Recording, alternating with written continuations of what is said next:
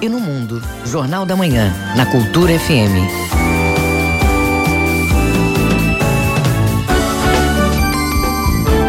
Sete horas, um minuto em Belém, sete e um. Começa agora o seu Jornal da Manhã com as principais notícias do Pará, do Brasil e do mundo. Apresentação minha, Bebel Chaves e Marcos Aleixo. Bom dia, Aleixo. Bom dia, Bebel Chaves. Bom dia, ouvintes ligados na Cultura FM e também no e também na, no portal Cultura, né? Que está agora ativo para você acessar. Você pode participar do Jornal da Manhã pelo WhatsApp 985 639937. Você pode mandar mensagens de áudio e informações do trânsito. Vamos então aos destaques da edição de hoje do Jornal da Manhã. Quase 730 mil títulos estão cancelados no Pará. Famílias atingidas pelos alagamentos podem receber auxílio do governo do estado. Postos de gasolina são fiscalizados no Pará. Programa Melhor em Casa amplia atendimento de saúde domiciliar. Tem também as notícias do esporte. Federação de Futebol suspende o Campeonato Paraense de 2020. Definida a terceira rodada do torneio de basquete Master. E ainda nesta edição. Candidatos aprovados em lista de espera do ProUni precisam levar documentos até sexta-feira. Decreto estadual determina medidas de prevenção ao novo coronavírus no Pará. E o município de Soure, na Ilha do Marajó, recebe oficinas de qualificação na área de comunicação. Essas e outras notícias agora no Jornal da Manhã. Sete horas, dois minutos, sete e dois em Belém. O Pará é notícia. Prefeitura de Santarém decreta situação de emergência sanitária no município. Também foi estabelecido o plano de contingência municipal para a infecção humana pelo novo coronavírus. Os detalhes com o correspondente Miguel Oliveira. O prefeito de Santarém, Nélia Guiar, baixou o decreto estabelecendo situação de emergência sanitária no município. O prefeito convocou a imprensa para anunciar medidas de prevenção ao coronavírus e voltou a enfatizar que a ação do governo municipal está sendo articulada com a Secretaria de Saúde do Estado, SESPA. Existe todo um protocolo do Ministério da Saúde, nós estamos seguindo rigorosamente. Todos os dias também tem contato, tem reunião, né? a gente está sempre atento a isso. Né? No momento, para Santarém para o Estado do Pará, as orientações que nós temos recebido da SESPA, da Secretaria Estadual de Saúde, é a gente trabalhar as informações da prevenção, né? sobre a questão de estar sempre lavando as mãos, né? de evitar o contato, de usar álcool gel, essas medidas assim preventivas que servem não somente para o coronavírus, mas também para outros tipos de viroses respiratórias, influenza e o tipo de vírus que circulam nessa época do ano, nessa época de inverno amazônico, que surge muito bastante essas viroses. Né? Em relação a outras medidas de suspender aulas, de proibir eventos, essas outras medidas, elas dependem dos resultados positivos, né, da confirmação de que o vírus já esteja circulando no estado do Pará e qual município esteja circulando. E essa confirmação é somente através de laboratórios. Nós tivemos alguns casos em Santarém que foram suspeitos, mas não foram confirmados. Devido aos esforços necessários à prevenção do coronavírus, o prefeito Nélia Guiar cancelou as férias dos agentes de saúde, defesa civil e enfermeiros em abril e maio, porque teme que nesses meses os problemas epidemiológicos possam aumentar em Santarém. Foi estabelecido o plano de contingência municipal para infecção humana pelo coronavírus. O prefeito também divulgou que deu negativo o teste para coronavírus da técnica em radiologia do Hospital Regional do Baixo Amazonas, que estava em isolamento domiciliar desde a semana passada após regressar de uma viagem a Roma, na Itália. A chefe do núcleo da CESP Santarém, Marcela Tolentino, explicou, no entanto, que ainda falta ser conhecido o resultado da contraprova do exame. A população tem que ficar atenta que toda informação oficial tem que ser dada pelos órgãos competentes, como é o caso da CESPA. Então a CESPA não vai omitir nenhuma informação real. Então, do caso daquela técnica de enfermagem do Hospital Regional, Já fez o exame, deu negativo, mas para a gente oficializar esse resultado tem que ter a contraprova. Aqui em Santarém já houve a suspensão das aulas e demais atividades acadêmicas de graduação pós-graduação e extensão presencial do CELUS UBRA e da UNAMA no período de 17 a 31 de março. As aulas da Universidade Federal do Pará ainda estão em andamento porque o Conselho Superior da UFOPA decidiu manter os campi universitários em atividade. O navio de turismo Amera, que desembarcou passageiros em Santarém sem qualquer problema com as autoridades sanitárias do município e da CESPA, hoje à noite segue viagem para Manaus. De Santarém, Miguel Oliveira. Rede Cultura de Rádio. O governador Helder Barbalho decreta situação de emergência na região metropolitana de Belém devido às fortes chuvas neste mês de março. Também devem ser concedidos benefícios eventuais às famílias que tiveram prejuízos com os alagamentos no estado. A reportagem é de Tamires Nicolau. O decreto de situação de emergência da região metropolitana de Belém busca garantir ações para diminuir os impactos dos alagamentos com mais agilidade. Com essa medida, o governo governo do estado promove limpeza e desobstrução de bueiros e canais. Cerca de 1.500 profissionais vão atuar nesse trabalho. O governador Helder Barbalho fala sobre a importância do decreto. O objetivo é que permita com que possamos fazer ações imediatas que colaborem com a limpeza de canais, limpeza de bueiros, desobstrução de vias que possam facilitar o fluxo das águas ainda neste período dos próximos 45 45 dias, quando o inverno amazônico ainda estará severo e possamos colaborar, portanto, com a vida das pessoas que moram na região metropolitana que estão sofrendo com os alagamentos frequentes. Por conta dos alagamentos em todo o estado, o governo também decretou a concessão de benefícios para as famílias em vulnerabilidade social que foram atingidas pelas chuvas por meio do programa Recomeçar. A solicitação deve ser feita ao Corpo de Bombeiros, que vai fazer a avaliação dos domicílios atingidos e emitir laudos técnicos. O governador Helder Barbalho comenta que a medida vai auxiliar na reestruturação das famílias. Muitas famílias foram atingidas com os alagamentos. Perderam casa, perderam móveis, perderam eletrodomésticos, perderam bens. Nós não podemos deixar com que essas famílias fiquem à mercê.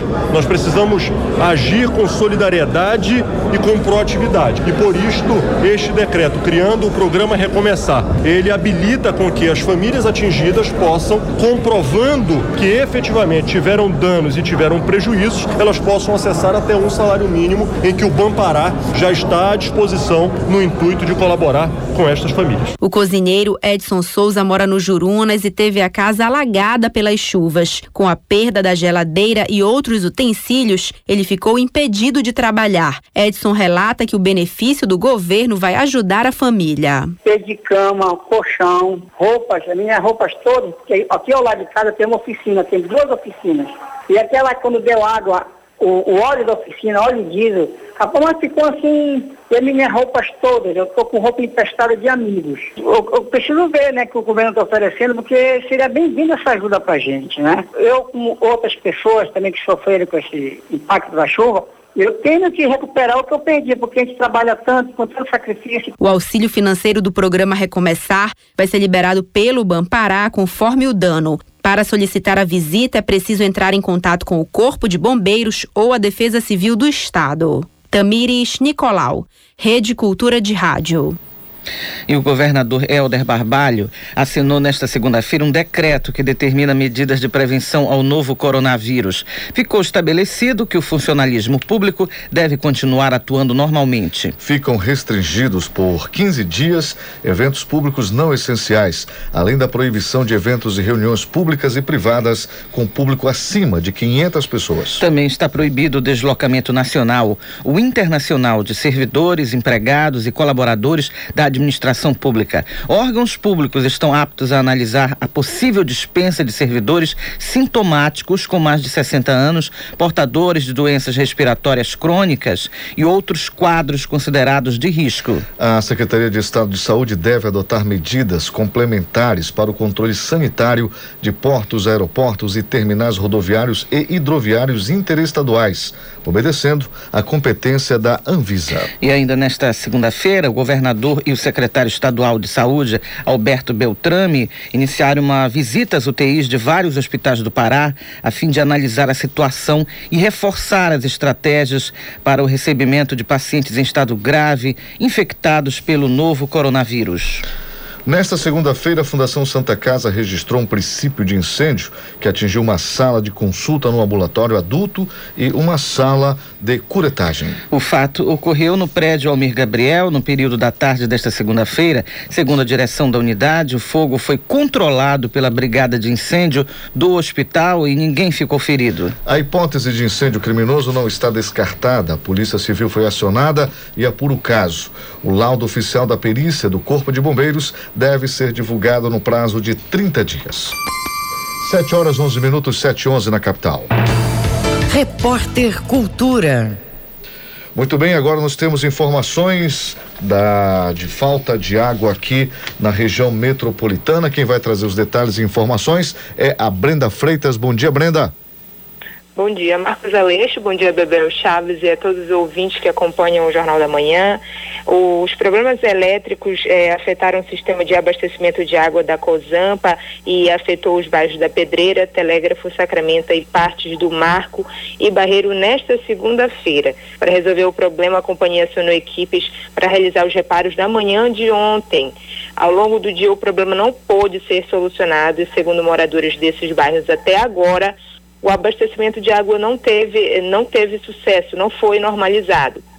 Ainda há pouco nas redes sociais, a COSAMPA informou que as equipes continuam no local trabalhando e que o serviço é de alta complexidade. É, a COSAMPA informou ainda que não há definição de horário para a conclusão desse serviço, mas as equipes trabalham para solucionar o problema o mais breve possível. Eu volto com vocês no estúdio.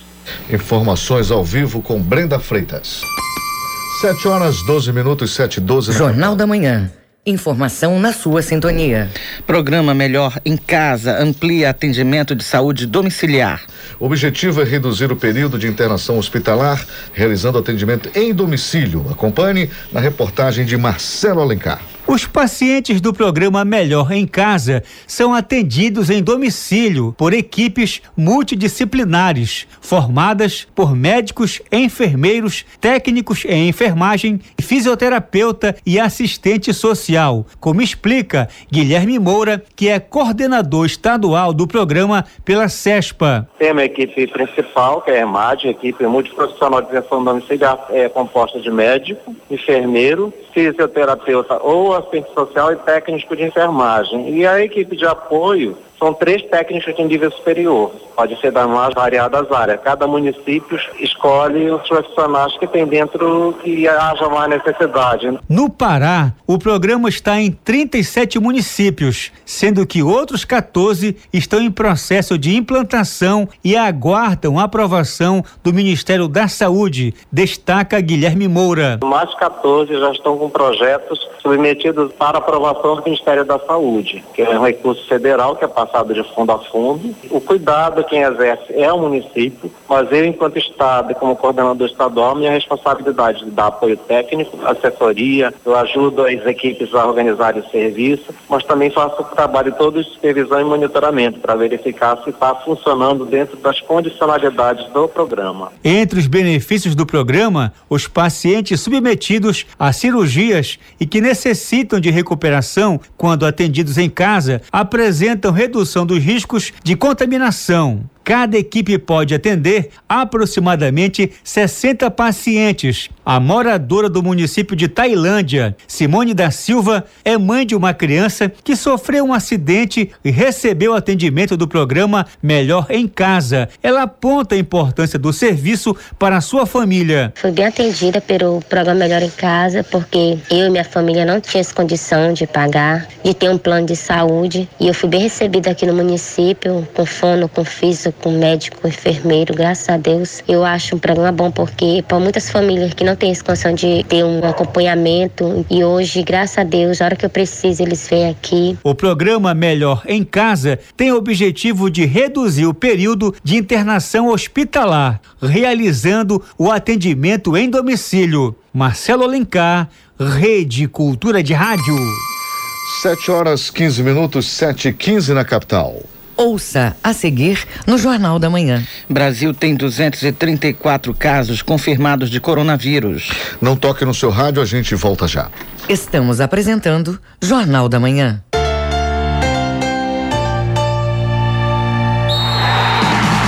Segurança na zaga, confiança no meio e qualidade no ataque. A receita para um time de sucesso também é a receita para a sua casa. Na hora de comprar fios e cabos elétricos, escolha a Lubar Copertec.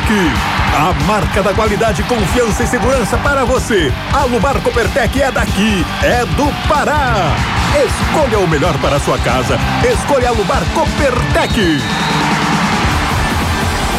A TV Cultura leva até você todos os lances do Campeonato Paraense de Futebol. Organize a torcida e não perca os Jogos do Parazão 2020. Parazão 2020 é na tela da TV Cultura. Apoio Amazon Power, Aspeb, Exa Mais, Reina Farma, Buganville, Café Líder, VGA, Sebrae, Equatorial Energia, Alubar e Governo do Pará. Selva agora é Equatorial Pará. Atendimento online agora é com inteligência artificial. Segunda via de conta, consulta de débitos e muito mais. Agora é com a Clara. Nosso site agora é mais completo. Nosso app agora é sua agência virtual. Tudo agora é mais prático. Equatorial Pará. Um novo jeito de atender para um novo momento. O Chorinho e os Chorões no Brasileiríssimo. Terça, oito da noite.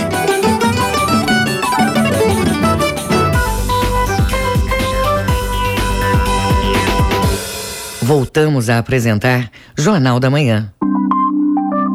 Previsão do tempo.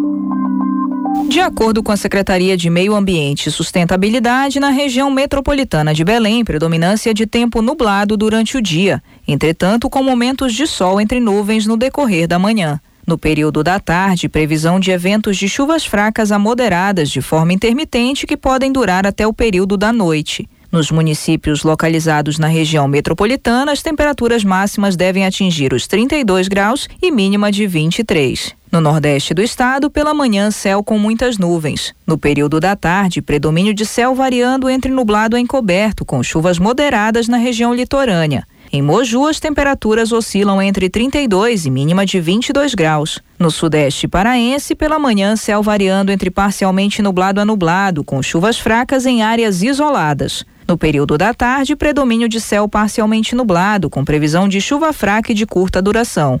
Em Água Azul do Norte, as temperaturas oscilam entre máxima de 33 e mínima de 22 graus.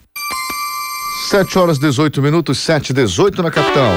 O trânsito na cidade. Vamos então à primeira panorâmica e participação do repórter João Seabra, trazendo detalhes de como está o tráfego aqui na região metropolitana. É com você, João. Olá, bom dia, Marcos Aleixo, Bebel Chaves e ouvintes do Jornal da Manhã. Na rodovia BR-316, no quilômetro 4, o bairro do Coqueiro, Ananindeua, teve acidente por volta de seis e meia da manhã, é, bem no retorno que fica em frente ao Parque Ambiental Antônio Danúbio, envolvendo um caminhão e um ônibus, e por isso a pista da esquerda está interditada. É, a rodovia tem trânsito bastante lento no sentido Belém, desde o ginásio de Marituba, com apenas 18 km por hora, permanecendo até o shopping Metrópole. No centro de Belém, o trânsito já está movimentado na rua Boa Ventura da Silva desde a 14 de março e na Generalíssimo depois da Avenida Nazaré. A Avenida Almirante Barroso, os dois sentidos estão com o trânsito fluindo dentro da normalidade, mas algumas transversais têm trânsito intenso, como a Travessa Barão do Triunfo no bairro do Marco. E na Avenida Pedro Álvares Cabral, no sentido Doca, tem trânsito moderado desde a passagem das Flores no Telégrafo até a Travessa Dom Pedro I, perto do complexo Ver o Rio. É com vocês aí no estúdio, Marcos Aleixo Bebel Chaves e João Paulo Ciabra para a Rede Cultura de Rádio. Muito bem, obrigado, João, que daqui a pouquinho volta com mais informações pra gente. Jornal da Manhã. Você é o primeiro a saber. O ouvinte no Jornal da Manhã. Vamos agora à participação do ouvinte do Jornal da Manhã. Quem fala com a gente é o Marcos Carlos, morador do bairro da Pratinha. Acompanhe. Bom dia, Jornal da Manhã. Meu nome é José Carlos. Eu moro na Pratinha entre 1 e 2. O bairro lá, de 2012 para cá, tava bom o bairro. Melhorou, passaram asfalto. Bom trabalho fizeram. Devido à chuva, o ano passando, o bairro tá acabado. Rua, muito buraco, demais. Tá quebrando carro, quebrando moto, quebrando tudo. O pessoal teve também acidente demais. Eu, eu queria que melhorasse, né? Melhorasse mais. o perfeito olhasse mais para nossa região aqui da Pratinha, né? Porque tá demais buraco, mano. Buraco não dá, não tem nem noção onde tu vê. Quando a maré enche, transborda tudo, mano. É muita água, é muito buraco mesmo, tem noção. Obrigado. Rádio Cultura Frente, você ouve primeiro, viu? Tá aí a reclamação do Marcos Carlos, morador do bairro da Pratinha, aqui no Jornal da Manhã. E você pode participar também do Jornal da Manhã, mandando mensagens de áudio, informações do trânsito pelo WhatsApp. Anote aí, 985639937, repetindo o número do WhatsApp, 985639937. 7 horas 21 minutos, 7 e 21 na capital. Jornal da Manhã. Informação na sua sintonia. Governo do Pará apresenta programa Primeiro Ofício. A ideia é reduzir a violência e preparar os jovens para o mercado de trabalho, como você ouve na reportagem de Marcelo Alencar. O programa Primeiro Ofício é voltado para jovens que tenham idade entre 14 a 24 anos e estejam em situação de vulnerabilidade social. A iniciativa atende também jovens que cumprem medidas socioeducativas e egressos do sistema penal, como explica explica o secretário de Estado de Assistência Social, Trabalho, Emprego e Renda, CEASTER, Inocêncio Gasparim. Os jovens em situação de vulnerabilidade, jovens pobres, né, especialmente nos territórios da paz, jovens que cumprem medidas socioeducativas na PASEPA e jovens egressos do sistema penal ou filhos de egressos do sistema penal. De acordo com Inocêncio Gasparim, a ideia do programa é reduzir a violência e preparar os jovens para o mercado de trabalho. O titular da Ceaster espera que as empresas façam adesão ao programa. Agora nós estamos na fase de cadastramento e adesão das empresas ao programa. Jovens atendidos pelo programa Primeiro Ofício vão poder atuar em setores administrativos na área de recepção e empreendedorismo. Marcelo Alencar, Rede Cultura de Rádio. O TRE Pará, Tribunal Regional Eleitoral, faz um chamado para eleitores que estejam irregulares. Aqui no estado são cerca de 730 mil títulos cancelados. Ouça na reportagem de João Paulo Serbra. Os títulos foram cancelados por falta de comparecimento nas três últimas eleições e por não atualização biométrica. O secretário de Tecnologia e Informação do Tribunal Regional Eleitoral TRE, Felipe Brito, explica como está a situação no estado. Nessa situação da biometria são um pouco mais de 500 mil eleitores cancelados e na situação de ausência às urnas um pouco mais de 150 mil. Esse conjunto de eleitores tem até o dia 6 de maio para procurar um cartório eleitoral ou posto de atendimento e fazer a sua regularização. Para saber a situação eleitoral, basta acessar o site tse.jus.br ou ainda pelo aplicativo e-título, baixado gratuitamente nas lojas virtuais. Além de não poder votar nas próximas eleições municipais, o eleitor ainda pode ter outras punições, como afirma o secretário de Tecnologia e Informação do TRE, Felipe Brito. É, a Constituição brasileira estabelece que o voto no Brasil é obrigatório. Então, aquele eleitor que não cumpre com as suas obrigações, ele tem sempre consequências. No caso do voto, ele tem a principal consequência que é não ter o título eleitoral, por consequência, ele não tem o CPF. Quem não tem o CPF no Brasil não consegue nem abrir conta em banco. Existem outros prejuízos, como o passaporte, como de repente a viagem para o exterior, que é uma consequência do passaporte, mas também ingresso em concurso público, ingresso em universidade pública, empréstimos e financiamentos. Todo esse tipo de vida que o eleitor ele acaba tendo, se relacionando com a sociedade, fica prejudicada porque ele não cumpriu com seu dever de votar. A regularização é feita em qualquer cartório eleitoral até o dia 6 de maio, com a apresentação de documento original com foto e o pagamento de multa no valor de um centavos pelo não comparecimento em cada turno. A manicure Jane Alves e o funcionário público Carlos Alexandre afirmam que estão regulares e ficam atentos às obrigações eleitorais. Porque acho que essa, isso é um compromisso, né, que a gente tem. Ali isso é uma falta de é, responsabilidade. Eu votei, estou tudo regularizado em, em relação à, à, votação, eu votei. Muitas pessoas é porque deixam para cima da hora e quando a, a gente deixa algo para fazer em cima da hora, a gente não consegue fazer, porque subcarrega o atendimento, aí esgota o prazo, e inclusive eles colocam dois, três prazos a mais, mas a mesmo assim a população não aprende. João Paulo Seabra, Rede Cultura de Rádio. 7 horas 25 minutos, 7 e 25 o detalhe da matéria aqui. O detalhe da matéria é o passarinho, né? Que tocou aí muito bonitinho. E agora, pela manhã, é bom você ter junto o Jornal da Manhã bem do seu lado. Vamos lá. Repórter Cultura. Em tempos de coronavírus, né? Nós temos aqui um balanço nacional do que está acontecendo no país e também um pouquinho do reflexo e cuidados que você deve ter, mas é preciso que você saiba como está a situação de momento, qual o balanço que nós temos sobre isto. Detalhes agora ao vivo com João Paulo Seabra. João, quais são as informações? Esse mesmo, Marcos Aleixo Bebel, é, começamos esse dia então com mais uma atualização fechada no dia de ontem que aponta que os casos confirmados do novo coronavírus alcançaram 234 segundo o Ministério da Saúde. É mais do que o dobro de quatro dias atrás. Na sexta-feira passada, o total passou de 100 pela primeira vez e agora já ultrapassa, portanto, os 200. E São Paulo é responsável por mais da metade dos casos de pessoas infectadas, tendo 152 casos. Em seguida estão o Rio de Janeiro, Distrito Distrito Federal, Santa Catarina, Rio Grande do Sul e Paraná. Já o estado do Amazonas, Alagoas, Sergipe, Espírito Santo e Rio Grande do Norte registram um caso confirmado de coronavírus, portanto, um caso em cada unidade federativa. Os casos suspeitos ultrapassam os 2 mil e São Paulo lidera com 1.177, seguido pelo Rio Grande do Sul, Santa Catarina, Distrito Federal e Rio de Janeiro. O Pará possui 25 casos suspeitos do novo coronavírus, suspeitos, portanto, lembrando lembrando que estão sendo analisados, segundo o boletim divulgado pela Secretaria de Estado de Saúde, SESPA, nesta segunda. No domingo eram 16 casos sendo analisados. É com vocês aí no estúdio, Marcos Aleixo e Bebel Chaves, João Paulo Seabra para a Rede Cultura de Rádio. Obrigado, João. Só repetindo, e o governador tem afirmado isso, assim como o secretário de Saúde, o Pará não registra nenhum caso e muito menos de vítima fatal.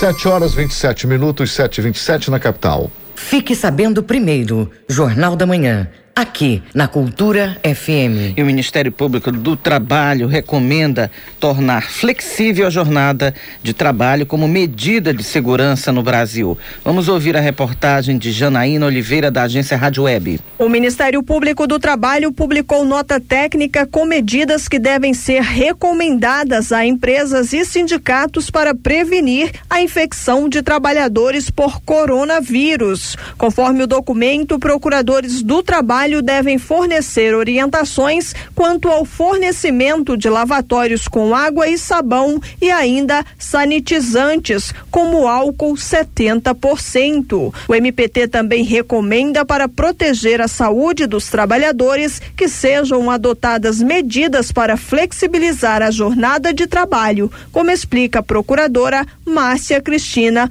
Camei Lopes. Alterando muitas vezes a, a, jornada de trabalho, os horários de entrada e saída, há possibilidade de colaborar para que estações de trem, de metrô ou algumas outras, os meios de transporte, eles sofram menos aglomeração. Com isso, essa contenção pode auxiliar e frear a disseminação da doença. A outra questão é estabelecer flexibilidade de jornada para os trabalhadores que atendam familiares doentes ou em situação de vulnerabilidade, para que esse trabalhador ele não venha a ser um agente, vamos dizer assim, de multiplicação da doença dentro do seu próprio lar. Outra recomendação que consta na nota do MPT é que o empregador não permita crianças nos locais de trabalho, situação que pode acontecer diante da suspensão de aulas, como vem ocorrendo em vários estados. Ainda segundo a procuradora, que também é coordenadora nacional de defesa do meio ambiente de trabalho, o órgão estará de olho e vai atuar para garantir a saúde dos trabalhadores. Cada procurador, né, que estiver com um procedimento investigatório ou com um procedimento promocional acompanhando os trabalhos no seu estado ou município, vai poder analisar cada caso concreto e, se for o caso, acompanhar as realizações em loco. As orientações que constam na nota do MPT são destinadas principalmente aos empregadores, sindicatos patronais e sindicatos profissionais que representem setores econômicos considerados de risco muito alto, alto ou mediano. Agência Rádio Web de Brasília, Janaína Oliveira. 7 horas 30 minutos, 7 e 30 na capital. Ouça a seguir no Jornal da Manhã. Federação de Futebol suspende o Campeonato Paraense 2020. Não toque no seu rádio, a gente volta já. ZYD 233, 93,7 MHz. Rádio Cultura FM, uma emissora da Rede Cultura de Comunicação. Fundação Paraense de Rádio Difusão, Rua dos Pariquis, 3318. Base operacional, Avenida Almirante Barroso, 735, Belém, Pará, Amazônia, Brasil. Voltamos a apresentar Jornal da Manhã. Tábuas de Marés. Em Belém, maré baixa às 11h38 da manhã e alta às 6 da tarde. Em Salinas, maré baixa neste momento, alta 1h34 da tarde e baixa novamente às 8h19 da noite. Em Mosqueiro, maré baixa às 10h28 da manhã e alta às 5h08 da tarde. Esporte. É, a Federação de Futebol suspende o Campeonato Paraense 2020 e definida a terceira rodada do torneio de basquete Master. O esporte com Alexandre Santos. A Federação Paraense de Futebol decidiu suspender por 15 dias o Campeonato Paraense da temporada, atendendo ao decreto do governador do estado Helder Barbalho. Hoje, por solicitação da FPF, podemos ter nova alteração, como, por exemplo, o complemento das duas rodadas finais da primeira fase, jogos com portões fechados. Hoje, os quatro clubes que fariam as semifinais. Paysandu, primeiro colocado, 19 pontos. Remo na segunda, 17. Castanhal na terceira com 14 e o Paragominas na quarta com 13. Os principais artilheiros Pecel do Castanhal com oito gols, Nicolas do Paysandu com sete, Dioguinho do Castanhal com cinco e Jackson do Remo também cinco.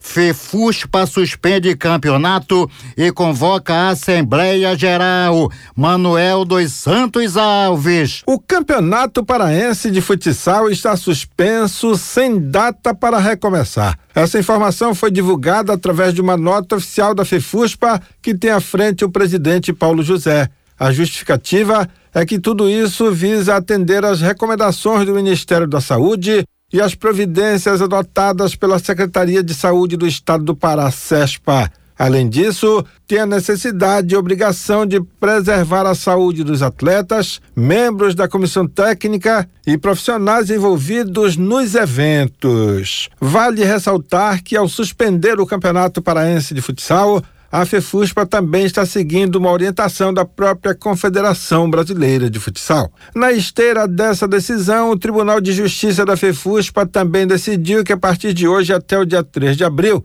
as sessões do tribunal ficarão suspensas e o ajuizamento de qualquer medida reputada urgente durante esse período deverá ser realizado de forma digital, através do e-mail tjdfefuspa2020@gmail.com. Ao mesmo tempo, o presidente da Fefuspa, Paulo José, está convocando os clubes filiados para uma reunião de Assembleia Geral no próximo dia 26 deste mês. Na ocasião, os clubes vão conhecer e votar o relatório e balanço geral das atividades administrativas e financeiras do ano passado e conhecer o relatório do Tribunal de Justiça Desportiva. Manuel Alves, para a Rede Cultura de Rádio. Definida a terceira rodada do torneio Cidade de Belém de Basquete Master no próximo domingo, às nove da manhã, no ginásio Moura Carvalho.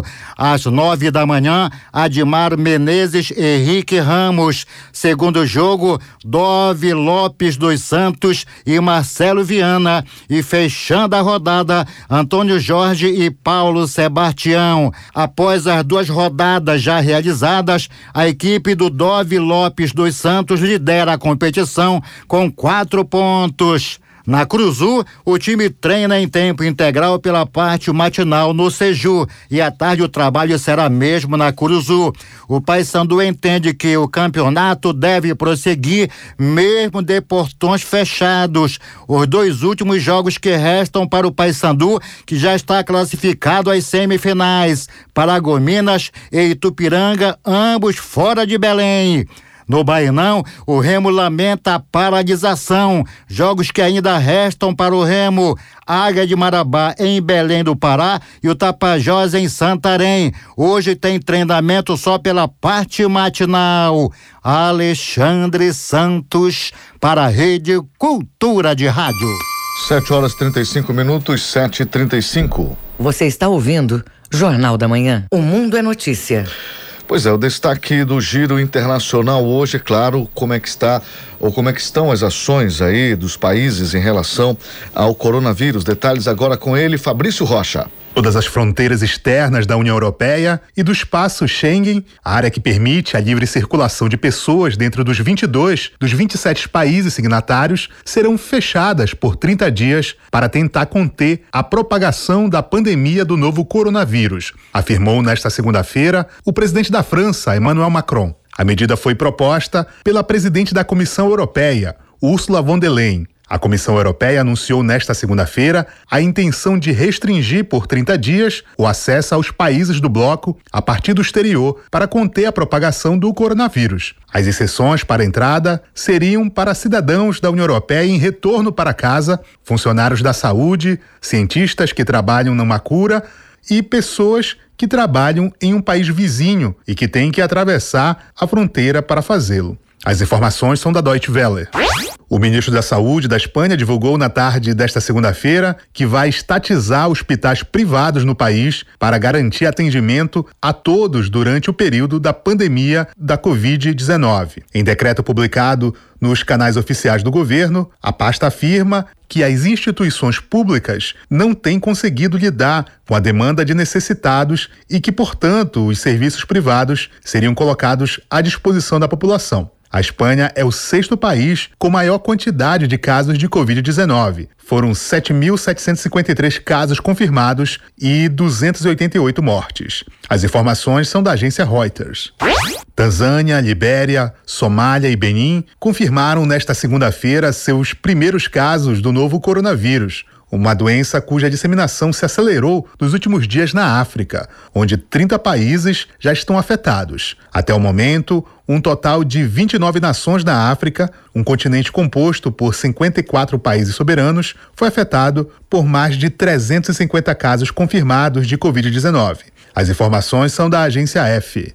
Fabrício Rocha, para a Rede Cultura de Rádio. Jornal da Manhã. Informação na sua sintonia. Saiba quais são os direitos do consumidor brasileiro com relação à cobertura dos planos de saúde em casos de exames e tratamentos para o coronavírus. Quem comenta é o advogado Paulo Barradas no quadro Direitos do Cidadão. Vamos ouvir. Bom dia, ouvinte da Cultura FM. O nosso assunto de hoje é aquele momento em que o plano de saúde não quer assumir as despesas para teste e tratamento do Covid-19. É, parece ser um tratamento mais caro, testagens mais caras, mas a responsabilidade do plano de saúde é inarredável. A partir do momento que o consumidor contratou com o plano de saúde para, na sua integralidade, cuidar da sua saúde e da saúde de sua família, de seus dependentes, o plano de saúde está obrigado a fazer tanto o teste quanto se responsabilizar pelo tratamento desta doença que gerou esta pandemia. Evidentemente que, caso o plano de saúde se recuse a fazê-lo, a Agência Nacional de Saúde deve ser imediatamente informada, porque é a Agência Nacional de Saúde que autoriza o funcionamento dos planos. Então a ela cabe fiscalizar a sua atuação. Também deve ser informado os PROCONs e, em caso de urgência, deve-se buscar o poder judiciário principalmente para as faixas mais vulneráveis, que são os idosos e as crianças em tenra idade. Eu sou Paulo Barradas para o Direitos do Cidadão. Em razão do Dia do Consumidor, a Agência Nacional do Petróleo, Gás Natural e Biocombustíveis está fiscalizando postos de combustíveis. O objetivo é conscientizar sobre direitos na hora de abastecer. Acompanhe na reportagem de João Paulo Seabra. Durante uma viagem para o município de Salinas, o dentista Gustavo Salgado se sentiu prejudicado na hora de abastecer. Uma vez eu estive em Salinas, eu sabia a quantidade de gasolina que estava faltando, estava no Onix e era pouca gasolina que precisava para completar o tanque para voltar para Belém e deu uns 140 reais absurdo, entendeu? Coisa que eu em Belém enchi o tanque. Aí eu saí aborrecido lá, houve alguma coisa lá em Salinas, entendeu? Num daqueles postos. Para testar a qualidade do combustível e se a quantidade colocada no tanque é a mesma que está sendo cobrada, a Agência Nacional de Petróleo, Gás Natural e Biocombustíveis, ANP, desde a semana passada realiza a fiscalização em 14 postos em Belém, Ananindeua, Marituba e Castanhal. O especialista em regulação de petróleo, José Luiz de Souza, faz um balanço da operação até o momento e fala sobre as penalidades aplicadas. Nós fechamos já duas bombas, a gente chama de bomba baixa, é aquela bomba que não está entregando o volume de combustível que o consumidor está comprando. Dá um exemplo, o cara compra 20 litros e a bomba está fraudada, só entrega 19, 19,5, isso a gente detecta e quando a gente detecta, a gente interdita. É aberto um processo, o dono do posto tem 15 dias para ele apresentar uma defesa para a NP em Brasília. Por que que estava ocorrendo aquilo?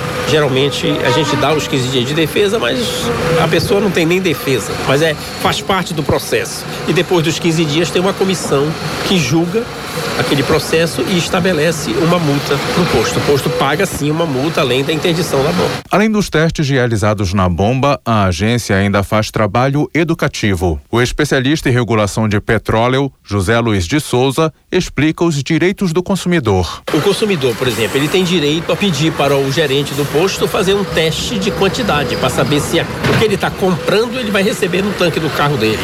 Então, esse é, é feito um teste de qualidade através de um equipamento chamado aferidor, que o consumidor tem direito e o, e o posto tem o dever de fazer aquele teste para ele. Esse é um dos direitos dele. O outro direito é ele pedir um teste de qualidade do combustível.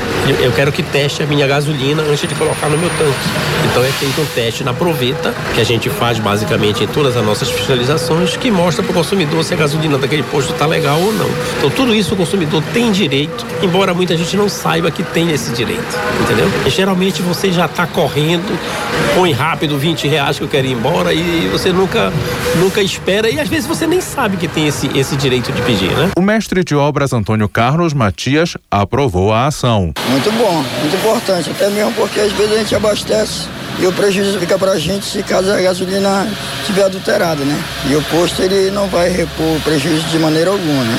Então, se é direito, então tem que fazer o direito valer, né? A ANP disponibiliza o telefone 0800 970 0267. João Paulo Seabra, Rede Cultura de Rádio. Jornal da Manhã. Você é o primeiro a saber. Os números da economia. O Ministério da Economia anuncia 147 bilhões de reais em plano emergencial no país. Saiba mais na reportagem de Yuri Hudson, da agência Rádio Web. O governo federal anunciou nesta segunda-feira um pacote de 147 bilhões de reais para amenizar os impactos econômicos gerados pela pandemia de coronavírus no país. De acordo com o ministro da Economia, o pacote se divide em três eixos foco na população mais vulnerável, com investimentos de 83 bilhões, manutenção de empregos, com 60 bilhões, inclusive de renúncias fiscais, e de combate à pandemia, com redução ou zerando impostos de medicamentos e mais quase 5 bilhões para o Ministério da Saúde. Segundo o ministro Paulo Guedes, as ações são emergenciais e colocadas em prática ao longo de três meses. Injetar em circulação na economia 147 bilhões. Uma parte porque nós estamos injetando mesmo. E a outra parte que seria retirada, que seriam os impostos, nós vamos diferir. Então nós vamos, é como se nós tivéssemos recolhido os impostos e reinjetamos, pensando em duas coisas na saúde e nos empregos. Se você fizer uma síntese desse programa emergencial, ele é saúde e empregos, que foi exatamente a preocupação do presidente. Vamos aos detalhes das medidas.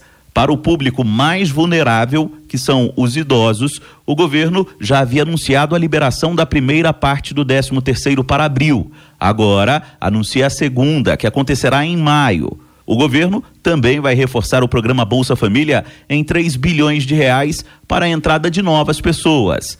Outra medida é a fusão do PIS/PASEP com o FGTS e a liberação de saques. As ações somam mais de 80 bilhões de reais. No eixo manutenção de emprego, o governo vai liberar empresas em dificuldade financeira de depositarem pelos próximos três meses o FGTS dos funcionários, o que soma 30 bilhões de reais. Nos próximos três meses, a União também suspende a cobrança do Simples Nacional, mais de 22 bilhões em renúncia e suspende o pagamento do Fundo de Amparo ao Trabalhador, em 5 bilhões. Outra medida é reduzir em 50% as contribuições das empresas para o Sistema S. Já no eixo combate à pandemia, o governo vai reduzir ou zerar o IPI de importação de produtos médicos, como máscaras, luvas e respiradores, por exemplo. Além disso, vai direcionar 5 bilhões de reais do caixa do DPVAT para o Ministério da Saúde. Agência Rádio Web, de Brasília, Yuri Hudson. 7 horas 46 minutos, 7 e 46 na capital. Ouça a seguir no Jornal da Manhã.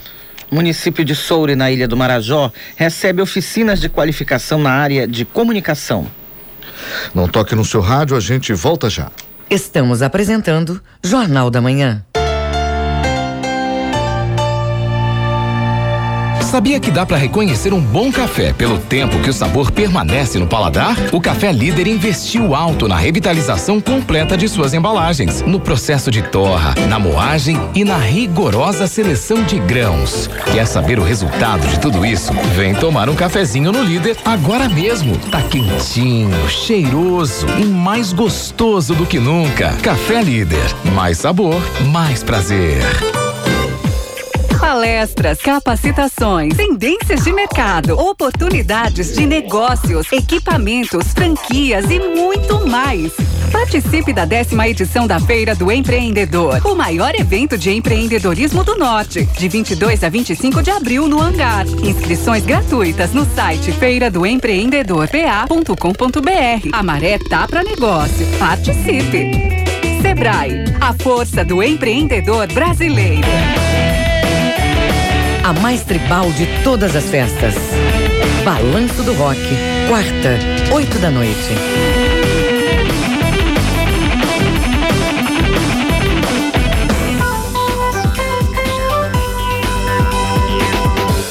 Voltamos a apresentar Jornal da Manhã.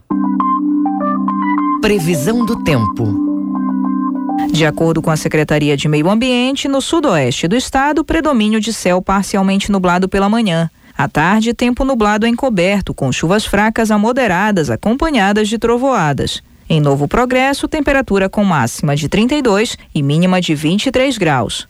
No Baixo Amazonas e Calha Norte, manhã de céu com sol entre poucas nuvens, variando a parcialmente nublado e possibilidade de chuvas fracas em áreas isoladas. No decorrer dos períodos da tarde e noite, tendência de céu nublado, com pancadas de chuva de intensidade fraca a moderada. Em Santarém, temperatura com máxima de 33 e mínima de 25 graus. No Marajó, céu com poucas nuvens pela manhã. No período da tarde, tendência de aumento na nebulosidade, com previsão de chuvas fracas a moderadas e que podem perdurar até o período da noite.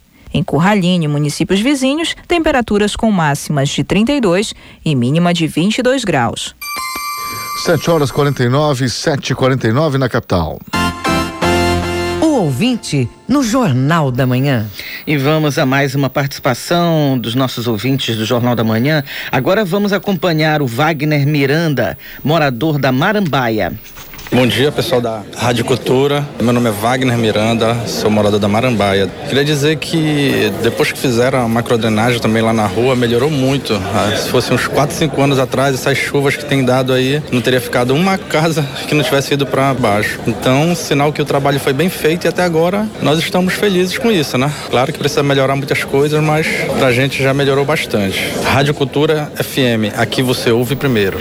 Tá, então você acompanhou a informação aí do Wagner Miranda, morador da Marambaia, e você pode participar do Jornal da Manhã. Você pode mandar mensagens de áudio, informações do trânsito pelo WhatsApp 985639937, repetindo o número do WhatsApp 985639937. 7 horas e 50 minutos, 7h50 na capital. Jornal da Manhã. Você é o primeiro a saber. Os números da economia. Agora acompanhe os indicadores econômicos desta terça-feira com Fabrício Rocha. O Ibovespa, principal índice da Bolsa Brasileira, fechou em queda de quase 14% aos 71 mil pontos, em mais um dia de tensão nos mercados globais. E mesmo após uma suspensão temporária pela manhã com o acionamento do Circuit Breaker.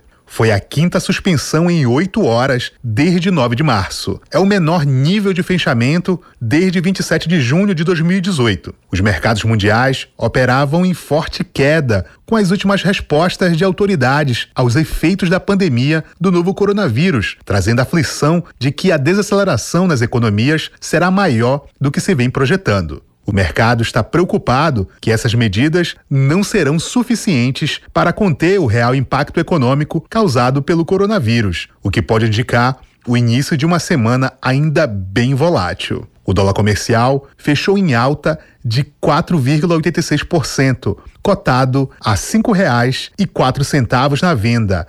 É a primeira vez que o dólar fecha acima de R$ 5,00 e é o maior valor nominal de fechamento desde a criação do Plano Real. Em março, o dólar acumula alta de 12,62%, enquanto em 2020 a moeda se valoriza 25,76%. O euro teve alta de 3,43% e está cotado a R$ 5,58. O grama do ouro vale R$ 245,42. A poupança rende 0,5%. Fabrício Rocha com informações de valor econômico para a Rede Cultura de Rádio. Você está ouvindo Jornal da Manhã. Política. Confira agora as declarações feitas pelo presidente Jair Bolsonaro sobre o novo coronavírus e as medidas que devem ser adotadas daqui por diante. Os detalhes na reportagem de Yuri Hudson, da agência Rádio Web. Depois de ter descumprido orientação do Ministério da Saúde para evitar aglomerações, o presidente Jair Bolsonaro voltou a minimizar a pandemia do coronavírus. Nesta segunda-feira, o presidente afirmou a um grupo de apoiadores na entrada do Palácio da Alvorada que a crise não é isso tudo que dizem. Bolsonaro parou para conversar com os aliados, mas, ao contrário de domingo, evitou o contato físico. Em entrevista ao jornalista da Atena, o presidente rebateu críticas por acompanhar as manifestações e lembrou que chefes de outros poderes estiveram em um evento de lançamento da rede CNN. Há, por parte de alguns, não estou dizendo todos, irresponsabilidade nisso aí. E não querer arranjar um responsável agora pela possível disseminação do vírus no Brasil e eles pousando como heróis, como mártires, que fizeram um presente dia 9 de março na Oca do Parque Ibirapuera com 1.300 pessoas do teu lado. Poderiam não comparecer. A festa que Bolsonaro se refere ocorreu na segunda-feira da semana passada, antes da doença ser declarada como pandemia. Questionado sobre a possibilidade de ser alvo de um pedido de impeachment, Bolsonaro respondeu que seria um golpe se isolar o chefe do executivo por interesses que não sejam republicanos. O presidente da República voltou a chamar de histeria o tema no país. Agora, está havendo sim, existe o perigo, mas está havendo um superdimensionamento nessa questão. Nós não podemos parar a economia. E eu tenho que dar o exemplo em todos os momentos. E fui, realmente, apertei a mão de muita gente em frente ao Palácio do, da, da, aqui na presidência da República para demonstrar que eu estou com o povo. O povo foi nas ruas, você tem que respeitar a vontade popular. O PSOL anunciou que vai apresentar uma denúncia na Organização Mundial da Saúde contra Bolsonaro. Segundo o partido, a conduta do presidente foi extremamente grave e irresponsável diante de uma pandemia em curso, colocando em risco a saúde dos brasileiros e brasileiras. Agência Rádio Web de Brasília, Yuri Hudson. Candidatos em lista de espera do ProUni precisam levar documentos até sexta-feira. As informações com Diego Brião, da agência Rádio Web. A próxima sexta-feira é a data limite para os candidatos da lista de espera do ProUni, o programa Universidade para Todos, comparecerem às instituições de ensino superior e entregar a documentação que está pendente. Os documentos são necessários para que ocorra a comprovação das informações fornecidas no momento da inscrição e também para a participação em eventual processo seletivo próprio da instituição. O prazo para esta entrega se estendia inicialmente até 16 de março, mas o Ministério da Educação ampliou o período por causa do fechamento temporário de diversas instituições por conta do avanço do novo coronavírus. Os registros no sistema do ProUni da aprovação ou reprovação do candidato e a emissão do termo de concessão de bolsa ou termo de reprovação deverão ser realizados pelas instituições entre 23 e 27 de março. Cerca de 250 mil bolsas foram oferecidas para este primeiro semestre. A agência Rádio Web, com informações de Brasília, Diego Brião. Jornal da Manhã. Estão abertas as inscrições de projetos do Parque da Cidade. O prazo para que arquitetos apresentem suas ideias vai até o dia 21 deste mês. Um júri técnico vai escolher as propostas que vão ser levadas para votação na próxima edição da Feira Pan-Amazônica do Livro e das Multivozes. Informações com o repórter Felipe Feitosa. A primeira etapa do projeto Novo Parque da Cidade foi a consulta pública que escolheu os equipamentos que vão fazer parte da área onde atualmente funciona o Aeroclube. Agora, a segunda fase é a apresentação dos projetos candidatos à execução. O diretor de patrimônio da Secult, Helder Moreira, comenta esta ideia. O concurso compreende três etapas.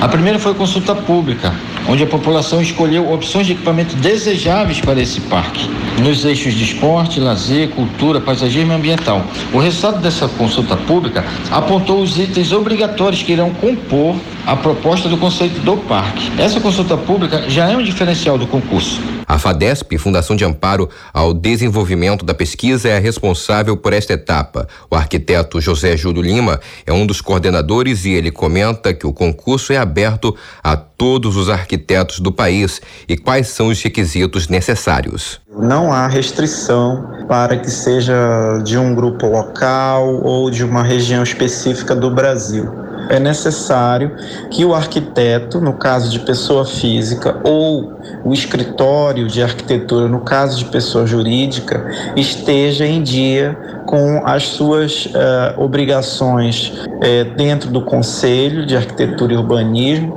assim como apresentar no preenchimento do, da inscrição dentro do site as informações que são necessárias. Essas inscrições serão homologadas logo que as informações cheguem à comissão organizadora. O prazo para visitas facultativas na área ia até 15 de março, mas por conta das chuvas, uma nova data deve ser divulgada no site parquedacidade.com. Na página estão o edital e as informações aos candidatos. A data final para apresentar projetos é 21 de março. As ideias vão ser analisadas por um júri e levadas à votação popular na Feira Panamazônica do Livro e das Multivozes. Felipe Feitosa, Rede Cultura de Rádio. O município de Soure, na Ilha do Marajó, recebe oficinas de qualificação na área de comunicação promovidas pelo governo do estado. O correspondente Edelson Vale tem os detalhes. A Escola de Governança do Estado do Pará, EGPA, em parceria com a Secretaria de Estado de Comunicação, SECO, deu início nesta segunda-feira aqui em Soure às oficinas de assessoria de imprensa e de fotografia digital. O jornalista Luiz Carlos Santos, que ministra a oficina de assessoria assessoria de imprensa, fala de que forma serão desenvolvidas as atividades. A gente vem a Souri em parceria com a EGPA trazendo oficinas de assessoria de imprensa e de fotografia digital, que são duas áreas que a gente entende que são muito é, proveitosas para os profissionais de comunicação do município e mesmo para quem é interessado nessas áreas. A gente começou nesta segunda-feira com uma apresentação mais geral sobre os assuntos, tanto de fotografia quanto de assessoria. As oficinas vão até sexta-feira, elas têm uma carga horária de 20 horas e qualquer pessoa pode participar, é tudo gratuito. Basta chegar ali no CRAS, no Centro de Referência de Assistência Social, que fica ao lado da Prefeitura de Soure, e se inscreve na hora se não tiver feito a inscrição prévia e já participa.